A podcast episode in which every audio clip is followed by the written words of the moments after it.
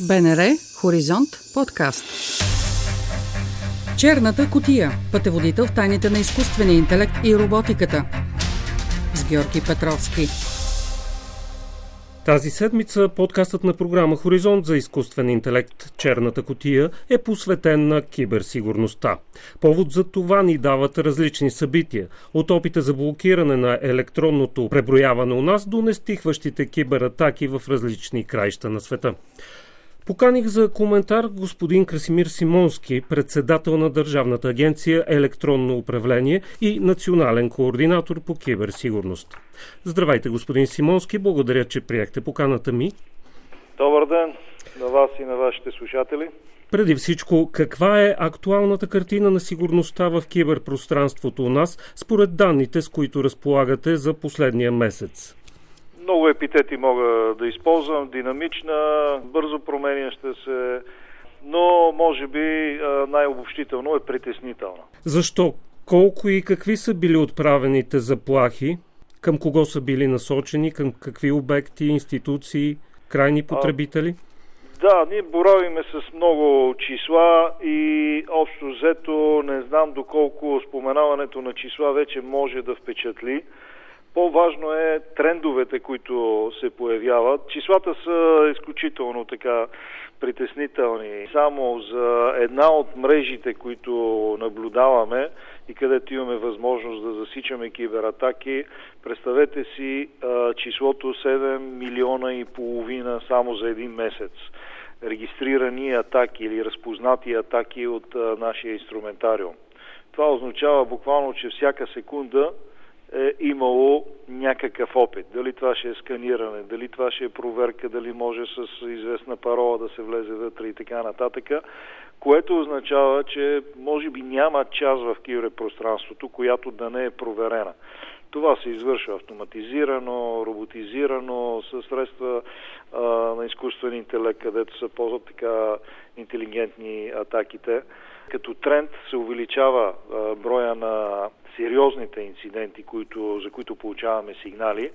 Изключително малък е броя на а, малките инциденти или тези с нисък а, приоритет по нашата категоризация, но това е защото може би а, пострадалите или тези, които са ги разпознали тези атаки, не считат за нужно за такива малки неща, дреболи, да се казва, да, да съобщават. А иначе сред тези, които са с висок приоритет, виждаме, че вземат все по-голям и по-голям процент от, от тези атаки. Като характеристика, може би интересно да се спомене, че почва да преобладава заразяване с зловреден код. Кликаме някъде, където не сме много сигурни, че е достоверен източник, даунлодвайки, зареждайки някакъв софтуер в интернет от такова място, се оказа, че на практика сме зомбирали компютъра си. Измамите също така. Все по-нарастващ брой. Най-различни измами, особено сега по време на пандемията, когато сме се затворили, когато сме така понижили степента си на доверие, разчитайки се повече и повече на а, киберпространството за различни услуги, включително и електронна търговия, пазаруване на различни стоки и така нататък. Спаднало ни е, така да се каже, прага на, на доверие, а, се забеляза значителен ръст в а, този тип. Направо са си престъпления. Докъде стигнахте с проучването за източниците на опита за блокиране на електронното преброяване? Това е изключително а, трудно да се направи. Да става въпрос за огромно количество информация, а, която е свързана с проучване на различни адреси, откъдето това би могло да, да дойде, но в края на краищата а, подобни разследвания в повечето случаи завършват с неуспех, не за друго, а защото тези, откъдето са дошли тези атаки, в, почти всички случаи са, самите са обект били на, на, на зомбиране. Така, техният компютър е превзет, те да се каже. Тоест, те не са виновни за това. Адреси засечени от различни държави, Швеция, Русия, Китай, не говорят нищо за, за източника. Той може да бъде на съвсем друго място. Може и да е в България. На практика се използват пасивни посредници без тяхното знание в случая, да. Зомбита. Да. В началото на седмицата Европол съобщи, че германски инвеститори са загубили най-малко 15 милиона евро в фалшива схема за онлайн търговия, управлявана от България. За какъв вид атака става дума в случая? Не съм запознат с подробностите. Възможно е това да е мрежа от зомбирани компютри, така наречените ботнет. А, може и да била целенасочена. Чакаме повече новини. Може би колегите от а, нашите служби разполагат с по-подробна информация. Тук е място да споменем и разликата между нашите институции. А, те са, които би трябвало да, да стигнат до киберпрестъпниците, използвайки техни методи. Ние съответно помагаме с каквото можем, разбира се, но нашата задача е системите да са налични 24-7 и доверието, което а, потребителите дават а, с достъпа си до тези системи, наистина да е реално.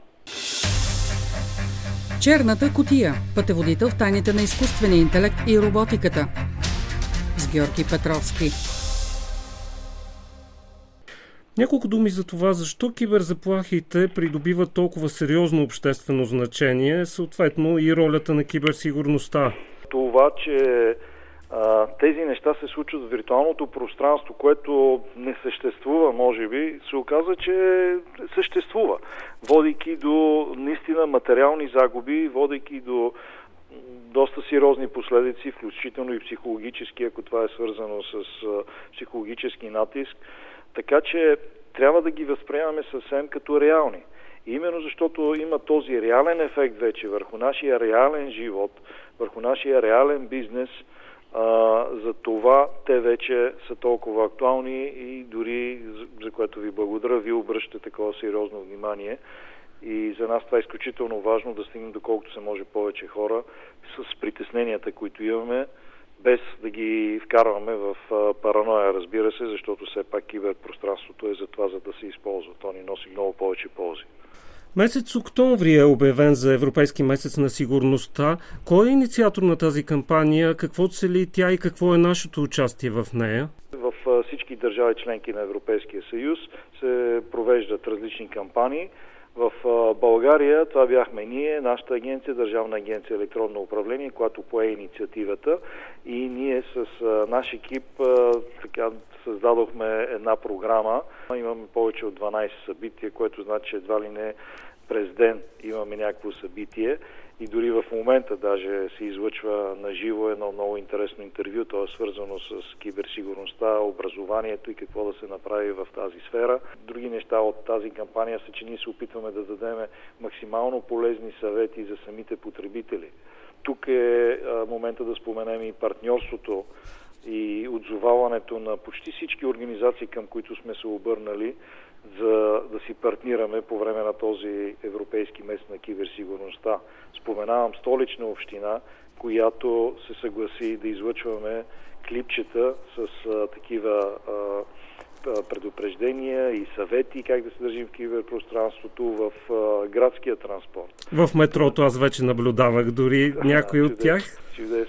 А, искам да спомена Изпълнителната агенция за малки и средни предприятия, която ни помогна да постигнем фокус върху малките и средни предприятия с а, един въпросник към тях, но също така и с а, съответни препоръки.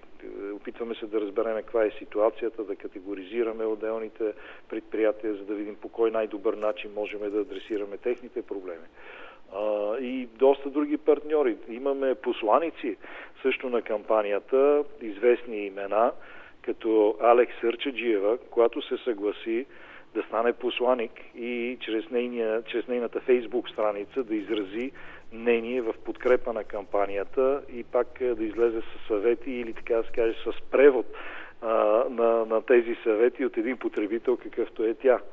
А, трябва да спомена и другия ни посланник Китомир, а, Китодар Тодоров, извинявам да, се, да, да. А, за това, че не го произнесох правилно, който а, в неговата популярна фейсбук страница също от тази позиция се обръща към своите почитатели и също, присъединявайки към кампанията, споделя същите препоръки и съвети.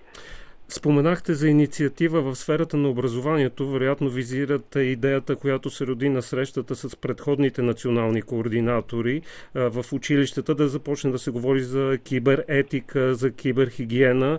Няколко думи за тази инициатива и как виждате да бъде реализирана тя? Трябва да започнем с разбирането, че това, което се случва в виртуалното пространство, на практика е едно отражение на това, което е в реалния живот. И въпреки, че голяма част от процесите, действията са невидими там, те са реални. И ако ние мразим някого и му го казваме в очите, същото можем да го направим и през виртуалното пространство. Това е едното разбиране, че каквото ние правиме в виртуалното пространство, в края на краща от другата страна на комуникацията стоят реални хора. Те не ни виждат в момента, но те четат и нашите съобщения могат да ги засегнат. Това, разбира се, в повечето случаи не е престъпление. Именно тук е мястото на етиката от едно нормално действие до действие, което е киберпрестъпление. Тук спектър е огромен. Именно тук трябва да говорим за етика. Добро ли правиме с нашите действия или нанасяме някому вреда? За това трябва да се говори на подрастващите, които все още имат неукрепена ценностна система и трудно могат да разберат, че това, което правят в игрите, на практика, ако го направят с реални инструменти, включително и кибер, може да означава дори убийство. Има и такива случаи. Другата важна роля в този аспект е и на родителите. Абсолютно, абсолютно, абсолютно. Те са, които са най-близо до своите деца, обичат ги и се старат да им помогнат. И те наистина най-много биха а, така се присъединили, би трябвало да се присъединят, обичайки децата си, да им помогнат да, да се научат да се държат адекватно в а, една киберсреда. Имате ли информация за случаи на кибератаки, при които потерпевшите не подават сигнали и как се решават такива ситуации? Много, много. Сигурен съм, че ние хващаме, може би, върха на айсберга. Първо става въпрос за голям брой такива неща и едва когато много силно ни засегнат, тогава вече търсиме реакцията. свикнали сме да приемем такива малки неща, като малки детайли, недостойни за внимание, но а, за нас е изключително важно да получаваме колкото се може повече информация. Към агенцията е изграден националния екип за реакция при компютърни инциденти една от основните му а, функции и задачи е да предупреждава, ако нещо се случи на някой и той сподели с нас, да може да стигне до максимален брой хора или организации или бизнеси, така че да не се разпространи този ефект. А, има а, един тип атаки, които се наричат Zero Day. Тоест, те веднъж случили се някъде, а, някаква уязвимост, където е открита. Ние бързаме да разкриеме тази уязвимост, за да можем, а, с съвети разбира се, за да може максимално бързо да се запуши на колкото се може повече места. В този смисъл приканвам гражданите и бизнесите да споделят информация за инциденти. Ние гарантираме анонимност, анонимизираме информацията и я даваме като препоръки и съвети към всички наши конституенти. На вашия сайт могат да бъдат намерени контакти за връзка с този екип и всеки обикновен потребител може да се обърне към него, доколкото ви разбирам. Абсолютно, денонощно. Черната котия. Пътеводител в тайните на изкуствения интелект и роботиката. С Георги Петровски. А, да погледнем и към следващия месец. Предстоят поредните парламентарни избори за тази година, заедно с тях и президентските. Отделен ли е специален ресурс за защита и реакция срещу кибератаки по време на изборния процес? Винаги го правим преди всички избори. Започнали сме от урока, който научихме 2015, че и преди това Отделно по време на евроизборите беше обърнато много специално внимание и беше изискана организация от всяка държава членка. Изградили сме съответните механизми, система за реакция, самите компании и организации, които са взети с изборите, са достатъчно добре подготвени за, за, за подобни неща. Взели сме предотвратителни мерки, там където трябва сме изолирали информацията. Поредица, тя е една сложна система от мерки. Винаги обаче може да има изненади.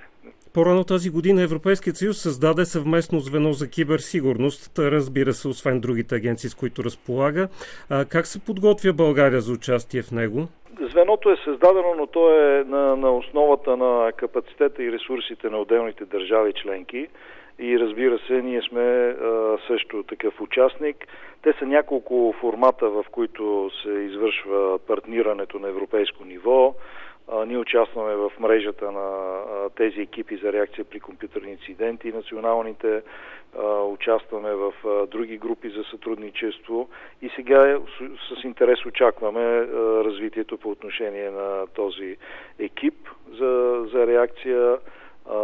Ще разчитаме, но, но има още доста така усилия да се положат, докато се постигне необходимото съгласуване и оперативност в това звено на европейско ниво и държавите членки отново са в основата на, на, на, на този юнит. И накрая, могат ли да се прогнозират кибератаките? Има ли някакви действия в тази посока? Може би така, не е думата прогнозиране, а по-скоро предположението, че винаги може да бъдеш обект на атака. Тоест, винаги се планира най-лошия случай, за да не се случи. А, и в този смисъл, а, когато ние подхождаме към някаква система, ние винаги предполагаме, че тя може да бъде обект на кибератака и съответно, предполагайки нещо подобно, се опитаме да предотвратим всички възможни начини, които са неизвестни, разбира се. В този смисъл думата не е прогноза, тук е по-скоро очакване.